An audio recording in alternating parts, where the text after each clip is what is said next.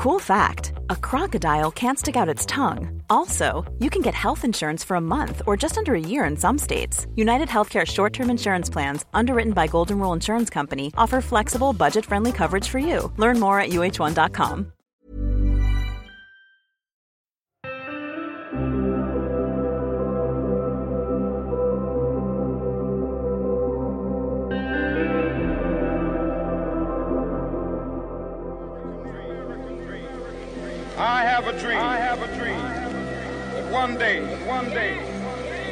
this nation this will nation rise up, rise up, live out the true meaning of its creed. We hold these truths to be self-evident that all men are created equal.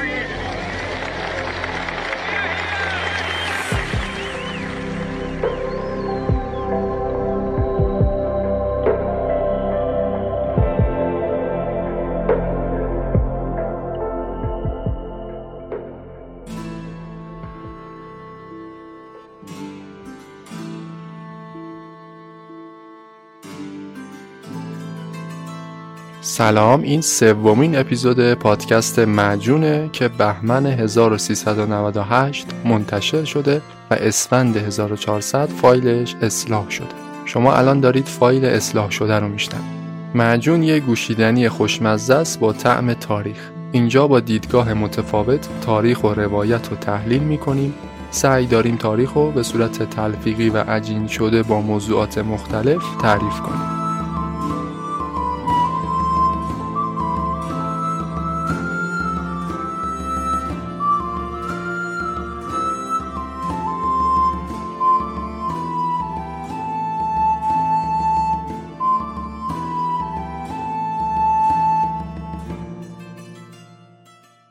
تو اپیزود قبل راجع به انقلاب بزرگ آمریکا صحبت کردم. یه روایت تاریخی از یه شخصیت تأثیرگذار تو انقلاب آمریکا تعریف کردم به نام پاول ریوری. تو این اپیزودم از قاره آمریکا خارج نمیشم. می‌خوام داستان یه جنبش سیاسی اجتماعی رو تو این قاره تعریف کنم. جنبش مدنی سیاهپوستان آمریکایی تو شهر مونتگومری. داستان جالبی داره که توصیه می‌کنم حتما تا آخرش رو بشنوید. مثل اپیزود قبل بازم یه سری نکات روانشناسی و جامعه شناسی از دل روایت های تاریخی بیرون می‌کشیم و براتون تعریف می‌کنیم.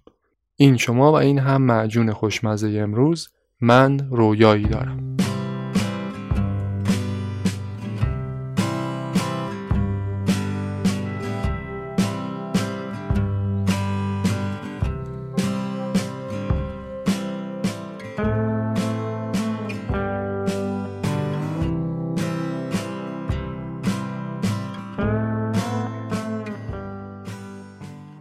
داستان مربوط میشه به قرن بیستم زمانی که ریسیسم یا همون نجات پرستی یا نجاتگرایی تو قاره آمریکا خیلی رایج بود. هم قوانین آمریکا نجات پرستانه نوشته شده بود و هم فرهنگ غالب بین مردم تأثیر گرفته از فرهنگ نجات پرستی بود. حتما هم می‌دونید که آمریکا مثل خیلی از کشورهای دیگه نیست که اکثریت جمعیتش سفید پوست یا سیاه پوست باشد. جمعیت تلفیقی از سیاهپوستا و سفیدپوستا رو با هم داره که با تناسبهای مختلف توی هر ایالت زندگی می‌کنن. بعضی جاها سیاهپوستا تعدادشون بیشتره بعضی جاها هم سفیدپوستا. مثلا تو مونتگومری که الان می‌خوام راجع صحبت کنم اکثریت جمعیتش سیاه پوستن. اواسط قرن بیستم میلادی تو آمریکا جو نجات پرستی حاکم بوده. یه سری قوانینی وجود داشته که تو این قوانین حقوق سیاه به شدت پایمال می شده. مثلا اینکه سیاها حق رأی دادن تو انتخابات رو نداشتن. توی مدارس جداگونه ای باید درس میخوندن. حق نداشتن از در جلوی اتوبوس ها وارد بشن و روی صندلی های جلو بشینن. باید روی صندلی های انتهای اتوبوس میشستن. حتی از آبخوری های جداگونه ای باید آب میخوردن. البته این قوانین تو هر ایالتی مخصوص همون ایالت یه تفاوتهایی با هم داشت. اما در کل قوانین تفکیک و تبعیض نژادی تو همه جای آمریکا وجود داشت. و حقوق سیاهپوستای آمریکایی به شدت پایمال می‌شد. در واقع قانون طوری نوشته شده بود که توش حقوق و آزادی شهروندهای سیاهپوست احراز نمی‌شد. سیاهپوستا یا به طور عامتر رنگین پوستا از همین موضوع ناراضی بودند. اعتراضات کوچیک و بعضا گسترده یا تو سطح کشور به شکلهای مختلف راه مینداختند. یواش یواش این اعتراضات تبدیل شد به جنبش همگانی یه خواست جمعی برای اصلاح قانون شکل گرفت. مثل هر جنبش دیگه ای این مورد هم مجموعه ای از اتفاقات و حرکت های سیاسی بود که به طور زنجیروار تو جاهای مختلف آمریکا به وقوع پیوست تا به نتیجه برسه. تحسنها، اعتصابها، تظاهراتها، های اجتماعی طی مدت حدود 13 سال اتفاق افتادند تا بالاخره اون سری از قوانینی که بر اساس تبعیض نژاد بود اصلاح شد. حالا من امروز می‌خوام فقط یکی از این اتفاقات رو که جزئی از جنبش ضد نجات پرستی آمریکاست براتون تعریف کنم و از جهات مختلف این داستان رو بررسی کنم. از غذا داستانی رو که می‌خوام تعریف کنم اصلا با همین اتفاق بوده که جنبش ضد نجات پرستی جرقش روشن شده. کدوم اتفاق؟ جنبش مدنی سیاهپوستان مونتگومری. این جنبش یه جورایی نقطه شروع یه سری جریانات اعتراضی بود که 13 سال طول کشید و به نتیجه دلخواه هم رسید. خب بریم ببینیم عواست قرن بیستم تو شهر مونتگومری چه اتفاقی افتاد که باعث شد 13 سال بعدش یه سری قوانین و فرهنگای غلط تو آمریکا اصلاح بشه.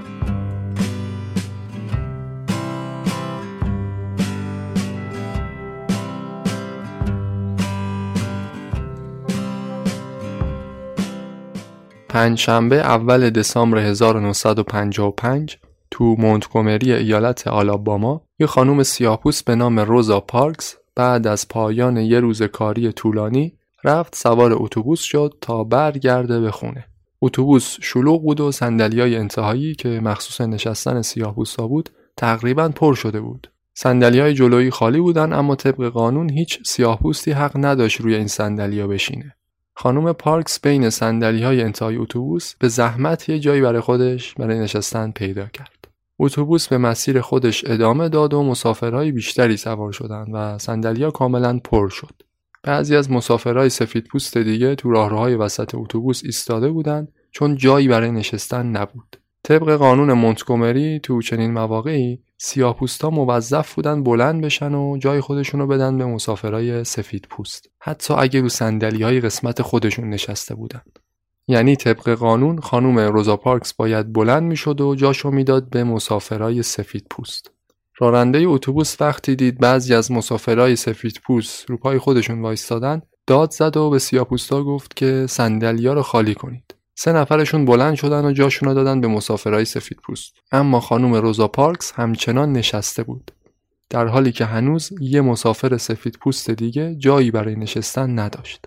راننده دوباره سر خانم پارکس داد زد و تهدیدش کرد که اگه از جاش بلند نشه به پلیس میگه تا بیاد دستگیرش کنه.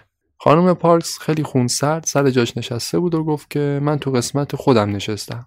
حاضر نشد بلند بشه. پلیس اومد و خانم پارکس رو بازداشت کرد. اون زمان که خانم پارکس توسط پلیس دستگیر شد، هیچ کدوم از مسافرهای اتوبوس تصورش هم نمی‌کردن که این اتفاق تبدیل میشه به نقطه آغاز جنبش ضد نجات پرستی که کل قاره آمریکا رو درگیر خودش می‌کنه. روزا پارکس عضو یه انجمنی بود به نام انجمن NAACP انجمن ملی افراد رنگین پوست وقتی پلیس بازداشتش می‌کنه از اداره پلیس با آقای نیکسون رئیس این انجمن تو شهر مونتگومری که از دوستاشم بود تماس می‌گیره تا بیاد براش وسیقه بذاره. نیکسون وقتی از ماجرا با خبر میشه خیلی ناراحت میشه. میاد برای خانم پارکس وثیقه می‌ذاره و اونو از بازداشتگاه پلیس آزاد می‌کنه. قرار بود چهار روز بعد دادگاه خانم پارکس تشکیل بشه. ضمن اینکه نیکسون و پارکس یه دوست مشترک داشتن به نام جو آن رابینسون. که رئیس یک گروه فعال از معلمها و اساتید دانشگاه بود. رابینسون هم وقتی ماجرا رو میشنوه خیلی متأثر میشه و از اونجایی که یه آدم فعال سیاسی اجتماعی بوده تصمیم می‌گیره یه کاری انجام بده. رابینسون یه اعلامیه طراحی می‌کنه از همه می‌خواد از همه شهروندهای سیاهپوست مونتگومری می‌خواد تا در روز دوشنبه اتوبوس ها رو تحریم کنند. یعنی چهار روز دیگه دقیقا همون روزی که قرار بود روزا پارکس تو دادگاه حاضر بشه. تو این اعلامیه نوشته شده بود که یه خانوم سیاه پوست به نام روزا پارکس به دلیل اینکه از واگذاری صندلیش تو اتوبوس به یه سفید پوست امتناع کرده دستگیر شده. قرار روز دوشنبه تو دادگاه محاکمه بشه. ما از همه سیاه پوستا می‌خوایم تا در اعتراض به دستگیری و محاکمه ایشون سوار شدن به اتوبوس ها رو تو روز دوشنبه تحریم کنند. اعلامیه رو میرسونه دست معلم های مدارس سیاه پوست و اولیای دانش آموزا. نیکسون هم اعلامیه رو بین افراد انجمن NACP پخش می‌کنه و طبیعتا به این طریق آدمای زیادی از متن اعلامیه با خبر میشن. ای دی نیکسون همون همکار خانم پارکس تو انجمن NACP یه کار مهم دیگه هم انجام میده. با یکی از دوستای با نفوذش به نام مارتین لوترکینگ تماس می‌گیره. این مارتین لوترکینگ خیلی آدم مهمیه.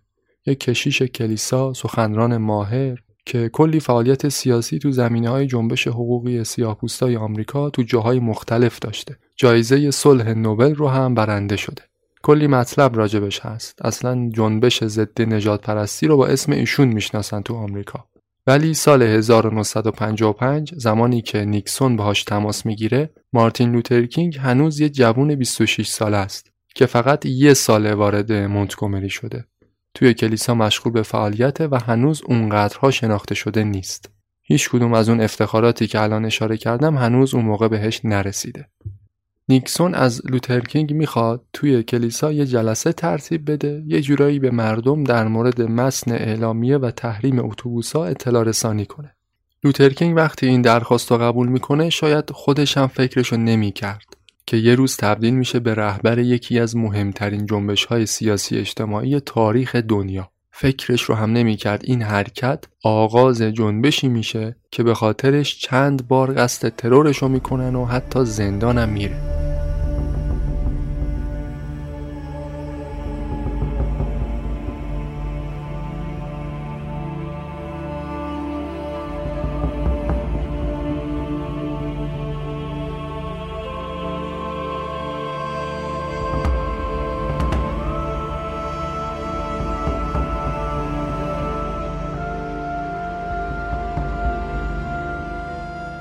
خیلی از کسایی که اعلامیه تحریم اتوبوس‌ها بهشون رسیده بود احتمال می‌دادن که این اعتراض چیزی بیشتر از یه رخداد یه روزه نیست.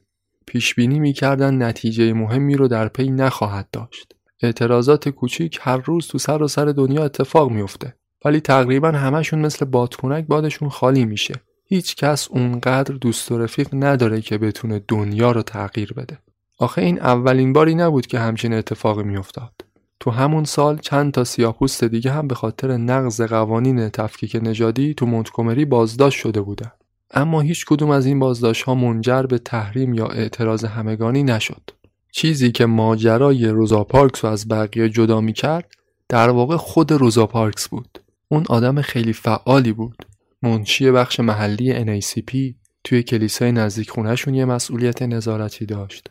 آخر هفته ها داوطلبانه می‌رفت به پناهگاه آدمای فقیر بهشون کمک می‌کرد. شغلش هم خیاطی توی فروشگاه بود.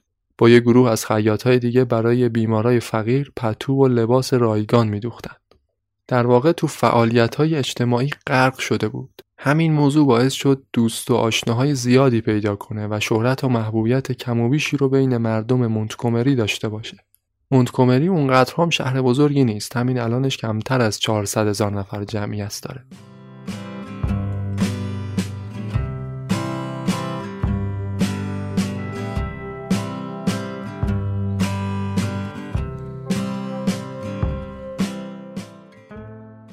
بالاخره روز تحریم فرا رسید و لوترکینگ سپید دم صبح رفت دفتر کارش. کنار پنجره منتظر نشست تا اولین اتوبوسی رو که رد میشه با چشمای خودش ببینه معمولا تو اون time اتوبوس ها پر بود از کارگرا و کارمندای سیاهپوستی که باید سر کارشون حاضر می اما اون روز وقتی لوترکینگ نور چراغ اولین اتوبوس رو از دور دید با کمال حیرت متوجه شد که هیچ مسافر سیاهپوستی تو اتوبوس وجود نداره. اون برای اینکه مطمئن بشه سوار ماشینش شد و مسیرهای دیگر رو هم بررسی کرد. در عرض یه ساعت فقط هشت تا سیاهپوست دید که سوار اتوبوس شدن. بقیهشون داشتن سوار بر درشکه یا پیاده می‌رفتن به مقصدشون. لوترکینگ حتی روز قبل از تحریم چند تا از راننده های تاکسی رو قانع کرده بود تا از مسافرای سیاپوست کرایه هم قیمت با بلیت اتوبوس بگیرن. تا اینطوری شاید سیاپوستا برای تحریم اتوبوس ها بیشتر ترغیب بشن.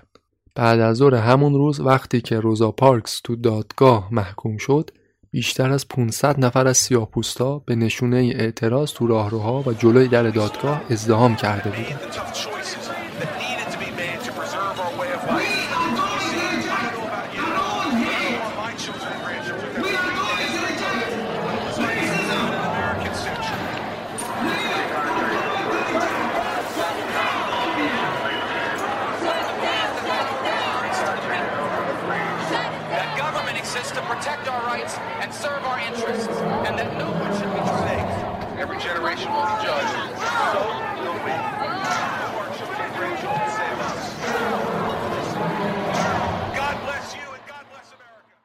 در مورد اینکه چرا ماجرای تحریم اتوبوس‌های مونتگومری موفقیت آمیز بود، آدمای زیادی حرفای زیادی زدن. مثلا یکیش همونی که چند دقیقه قبل بهش اشاره کردم که روزا پارکس یه آدم فعال مدنی بوده و به خاطر شخصیت خود روزا پارکس بوده که جنبش اینقدر گسترده شد.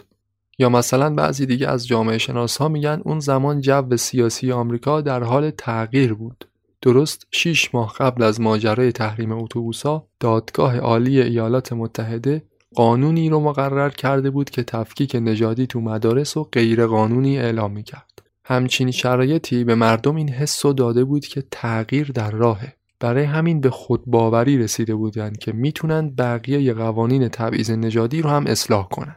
یه سریای دیگه هم نظرشون اینه که این اتفاقات کاملا شانسی بوده نتیجه یه سری اتفاقات کاملا تصادفی بوده که پشت سر هم رخ داده و به موفقیت هم رسیده. مثلا اگه یه سال قبل از این ماجرا لوتر کینگ نمی اومد به مونتگومری عملا کسی نبود که مثل اون این جنبش رو هدایت کنه و به نتیجه برسونه.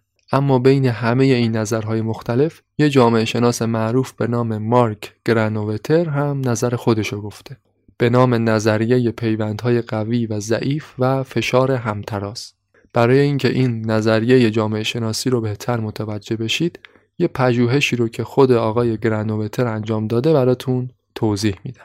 گرانووتر توی جامعه آماری 282 نفره می‌خواست بررسی کنه که این آدما چطوری شغلشون رو پیدا کردن. این 282 نفر آدمای خاصی بودن که تو مواقع حساس از پستای خالی آگاه می‌شدن و سریع برای استخدام اقدام می‌کردن. گرانووتر می‌خواست بفهمه اینا چطوری از پستای خالی سریع با خبر می‌شدن.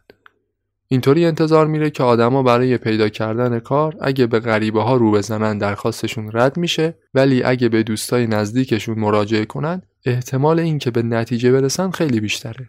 حدس آقای گرانووتر این بود که این 282 نفر مشاغلشون رو به وسیله همین دوستای نزدیکشون پیدا کردند. اما با بررسی هایی که انجام داد فهمید حدسش غلطه. در واقع بیشتر این افراد مشاغلشون رو توسط کسایی پیدا کرده بودند که نه دوست بودن و نه غریبه. یا به عبارت دیگه این واسطه ها دوست دوستاشون بودن. یعنی کسایی که با یکی دو تا واسطه ما رو کم و بیش می‌شناسن یا حداقل اسممون رو شنیدن. ما با این آدم ها پیوندهای ضعیف داریم. برعکس دوستای صمیمیمون که باهاشون پیوندهای قوی داریم. آقای گرانووتر معتقد بود این پیوندهای ضعیف ارزششون خیلی بیشتر از پیوندهای قویه. می‌گفت اکثر ماها با آدمای شبیه به خودمون دوست صمیمی میشیم. حلقه آدمای خیلی نزدیک به ما معمولا سطح سواد و درآمدشون مثل خودمونه. گذشته از این آدمای نزدیک به ما تقریبا به اندازه خود ما به اخبار و اطلاعات دسترسی دارن. ما و دوستای صمیمیمون همگی داریم توی یه دنیا زندگی می‌کنیم.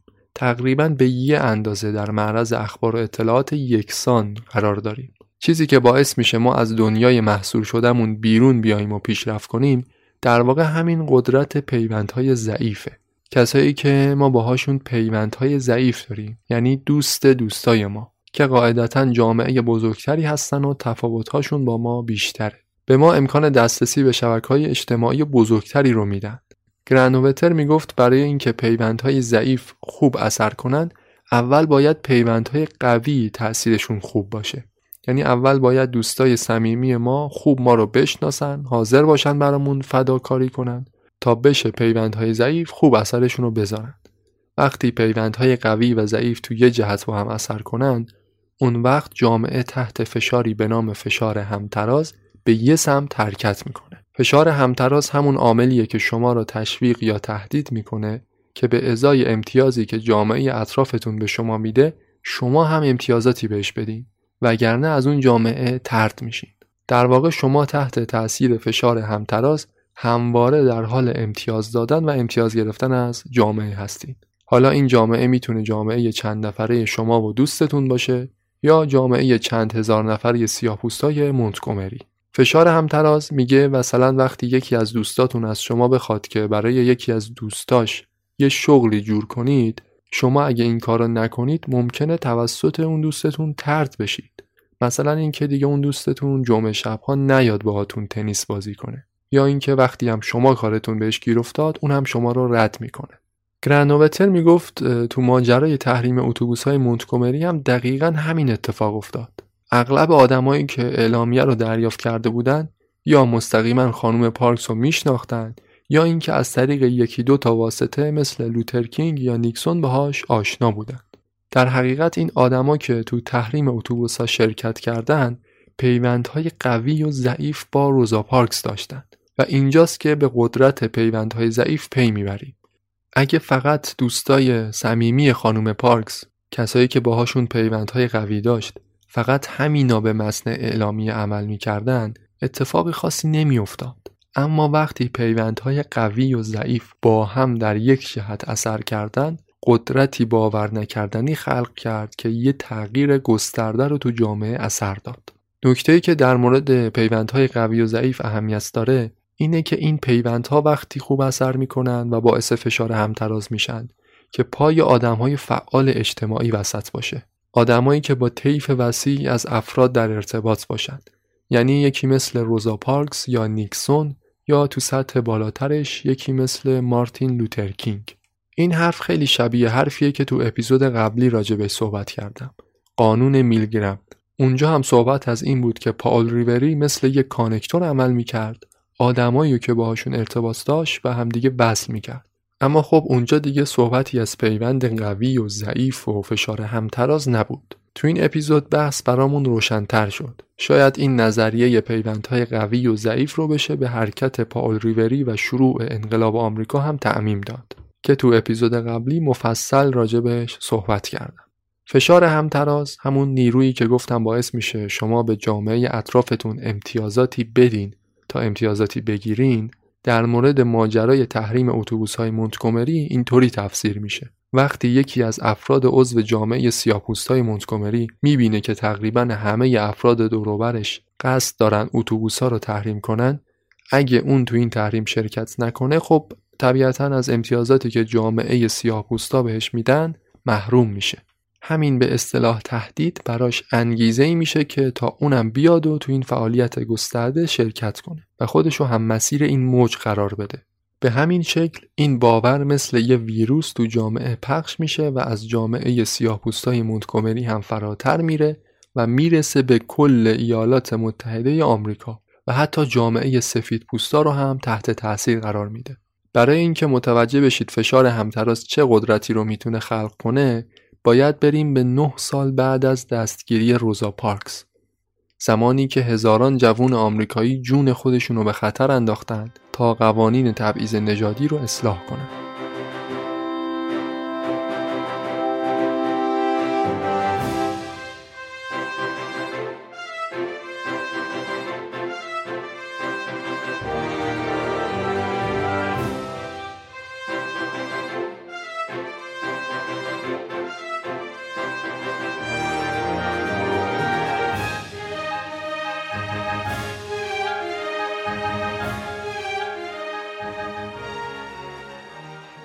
تحریم اتوبوس های مونتگومری فقط محدود نشد به روز دوشنبه 5 دسامبر 1955 تحریم از یک روز به یک هفته بعد به یک ماه بعدش به دو ماه تمدید شد. بدون اینکه اصلاحی تو قانون صورت بگیره. سیاه‌پوستا کم کم دیگه داشتن خسته می شدن. داشتن به این باور می رسیدن که کارشون بی نتیجه است. فشار همتراز یواش یواش داشت کم رنگ می شد تعهد و همبستگی جامعه سیاپوستا رو به کاهش بود. فشارها و تهدیدها روی لوترکینگ به عنوان رهبر جنبش زیاد شده بود. تو همچین شرایطی یه شب وقتی که لوترکینگ توی کلیسا مشغول نیایش بود بهش اطلاع دادن که یه بمب کنار دیوار خونش منفجر شده. سریع میره سمت خونه و می‌بینه که یه طرف دیوار خونش کاملا تخریب شده اگه همسر و فرزندش تو خونه بودن قطعا کشته می‌شدن کلی جمعیت سیاپوس اونجا تو محل حادثه جمع شدن نیروی پلیس هم از جمعیت دائما می‌خواست که متفرق بشن های معترض این حادثه را یه اقدام تروریستی می‌دونستند. برای خفه کردن جنبش ضد نجات پرستی. همونجا می‌خواستن با پلیس درگیر بشن. حتی یکی دو نفرشون هم درگیری رو آغاز کردند. اما لوترکینگ خیلی خونسرد مردم رو دعوت کرد به آرامش. شروع کرد به سخنرانی. گفتش که ما نباید جنبشمون رو با رفتارهای آشوبگرانه خراب کنیم. کسی که با شمشیر زندگی کنه آخرش با شمشیر هم به هلاکت می‌رسه. ما باید برادرهای سفید پوستمون رو دوست داشته باشیم. بهشون احترام بذاریم. خلاصه با این حرفاش جو و آروم کرد و از مردم خواست به جای هر اقدامی به تحریم اتوبوسها فقط ادامه بدن تا زمانی که به خواستشون برسن از سخنرانی اون شب لوترکینگ خیلی خوششون اومده بود. اصلا لوترکینگ سخنران ماهری بود. رئیس پلیسی که اون شب توی محل حادثه حاضر بود بعدا گفت اگر به خاطر نصیحت های این سیاپوس نبود همه ما مرده بودیم این ترور ناموفق و سخنرانی بعدش یه پرتوی جدیدی رو برای جنبش ایجاد کرد دیگه خیلیا از لوترکینگ الهام می گرفتن و حتی بعضی از سفید پوستا هم جذب شده بودند. مردم تحت رهبری لوترکینگ خیلی صلح طلبانه و خیلی خودجوش به جنبش ادامه می‌دادند. اصلا به خاطر همین عقاید و رفتارهای لوترکینگ بود که بعدها تو سال 1964 جایزه صلح نوبل رو بهش دادند. وقتی پلیس مونتگومری برای سرکوب سیاهپوستا شروع کرد به دستگیری عوامل جنبش لوترکینگ می‌گفت این شیوه ها نمی‌تونه ما رو متوقف کنه بلکه بیشتر بهمون خدمت می‌کنه و ما رو با همدیگه نزدیکتر می‌کنه مردم اونقدر باور محور شده بودند که وقتی دادگاه 90 نفر متهم کرد تعداد زیادی از سفید پوستا رفتن جلوی دادگاه تجمع کردن و می‌گفتن ما رو هم مثل برادرانمون دستگیر کنید نهایتا یه سال بعد یعنی 17 دسامبر 1956 دادگاه عالی ایالتی اعلام کرد که تفکیک نژادی تو اتوبوس ها ناقض قانون اساسیه و سه روز بعد به مقامات دستور دادن که اتوبوس ها باید مختلط بشن. ساعت 6 صبح روز بعد مارتین لوترکینگ به همراه نیکسون و بقیه رهبران جنبش که یه سال می‌شد سوار اتوبوس نشده بودن اومدن تو ایستگاه اتوبوس ایستادن و وقتی سوار شدن رفتن ردیف جلو نشستن یعنی همون جایی که سالها نشستنش برای سیاهپوستا غیر قانونی بود. راننده سفید پوست اتوبوس از لوترکینگ پرسید شما باید عالی‌جناب کینگ باشید درسته؟ بهش جواب داد بله خودم هستم. راننده هم گفت خوشحالم که امروز در خدمت شما.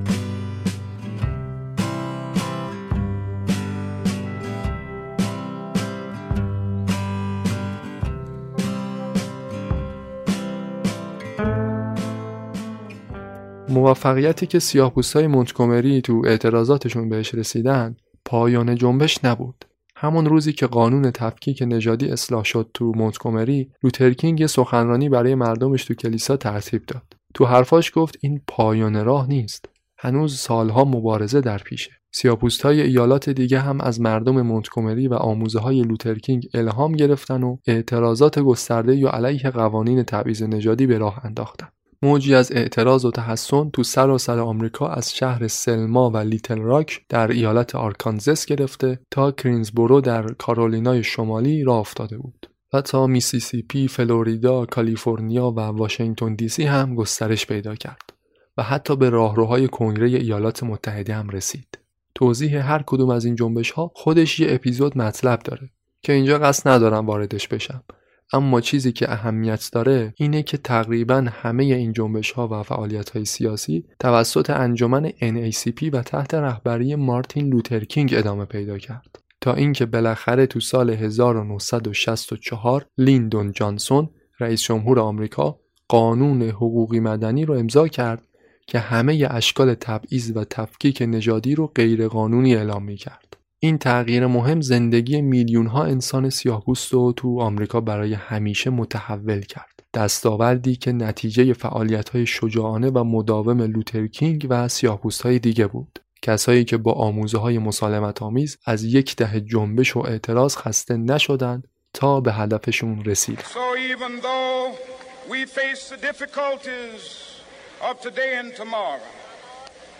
I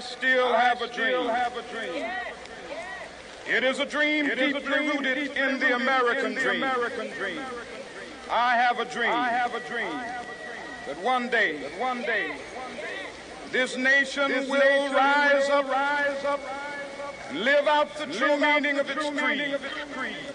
We hold these we truths to be self-evident that all men are created equal.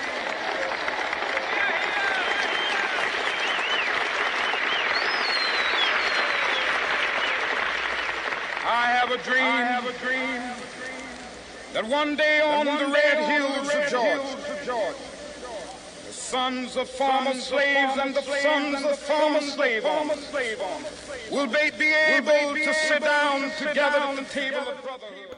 چیزی که شنیدید قسمتی از سخنرانی مارتین لوترکینگ بود تو سال 1963 با این عنوان من رویایی دارم یه چیزی حدود 250 هزار نفر این سخنرانی رو از نزدیک تماشا کردند و یکی از مهمترین سخنرانی های تاریخ ایالات متحده آمریکا محسوب میشه. اما متاسفانه لوترکینگ آوریل 68 تو سن 39 سالگی به ضرب گلوله ترور میشه و زندگی پرهیاهوش بالاخره به پایان می‌رسه. توی یه بخشی از همون سخنرانی معروفش من رویایی دارم اینجوری گفته بود. دوستان من درسته که امروز و فردا مشکلاتی هست اما من رویایی دارم که این رویا عمیقا ریشه داره در رویای آمریکایی. در رویای من روزی این ملت به پا میخیزه و زندگی رو با معنای حقیقی این اصل اعتقادی آغاز می‌کنه که همه انسان ها با هم برابر خلق شدن. در رویای من روزی بر فراز تپه های جورجیا فرزندان برده های پیشین می‌تونن در کنار بردهداران پیشین دور یک میز بشینند در رویای من روزی هر چهار فرزندم تو کشوری زندگی خواهند کرد که نه بر مبنای رنگ پوستشون بلکه بر مبنای منش و شخصیتشون قضاوت میشن. ما با ایمان خودمون می‌تونیم از دل کوه ناامیدی جواهر امیدواری رو بیرون بیاریم. با اتکا به ایمان خودمون می‌تونیم در کنار هم مبارزه کنیم به زندان بریم از آزادیمون دفاع کنیم و بدونیم که بالاخره یه روز آزاد خواهیم شد.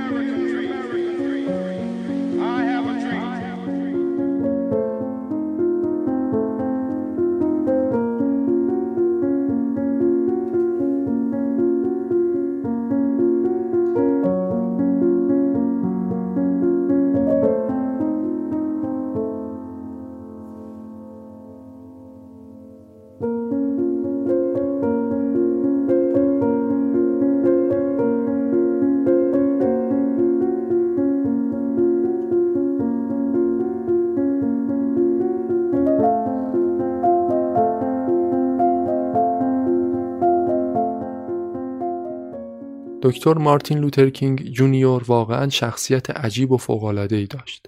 ای کاش می‌شد توی اپیزود دیگه بیشتر در موردش صحبت کنم. به خاطر اینکه فعالیت های سیاسیش که مدل صلح ای داشت، سال 1964 جایزه صلح نوبل رو بهش دادند. لوترکینگ جوانترین کسیه که در طول تاریخ جایزه صلح نوبل رو برنده شده.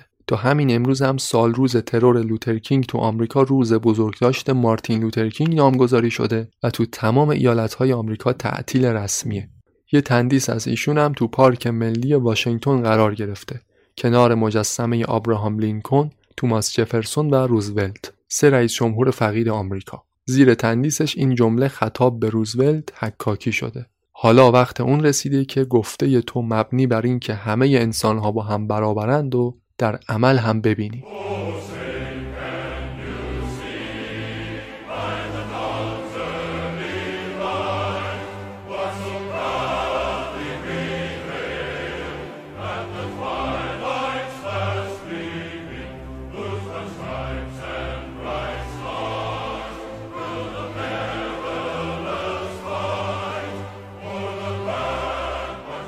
سومین اپیزود از پادکست معجون تقدیمتون شد. معجون و من مسعود فهیمی برای شما تهیه و روایت می‌کنم.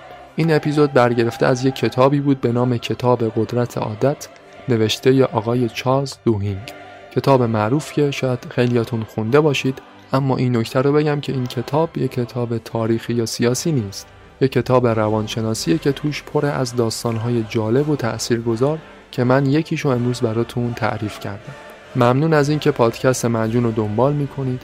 ممنون از اینکه مجون رو به دوستاتون معرفی می‌کنید. پادکست مجون رو می‌تونید تو شبکه های اجتماعی مثل توییتر یا اینستاگرام هم دنبال کنید. آدرسش رو تو قسمت توضیحات اپیزود قرار دادم. اگر مایل بودید حمایت مالی داشته باشید از پادکست لینک هامی باش مجون رو هم تو همون قسمت توضیحات قرار دادم. آرزوی بهترینا رو دارم براتون. شاد باشید و پیروز.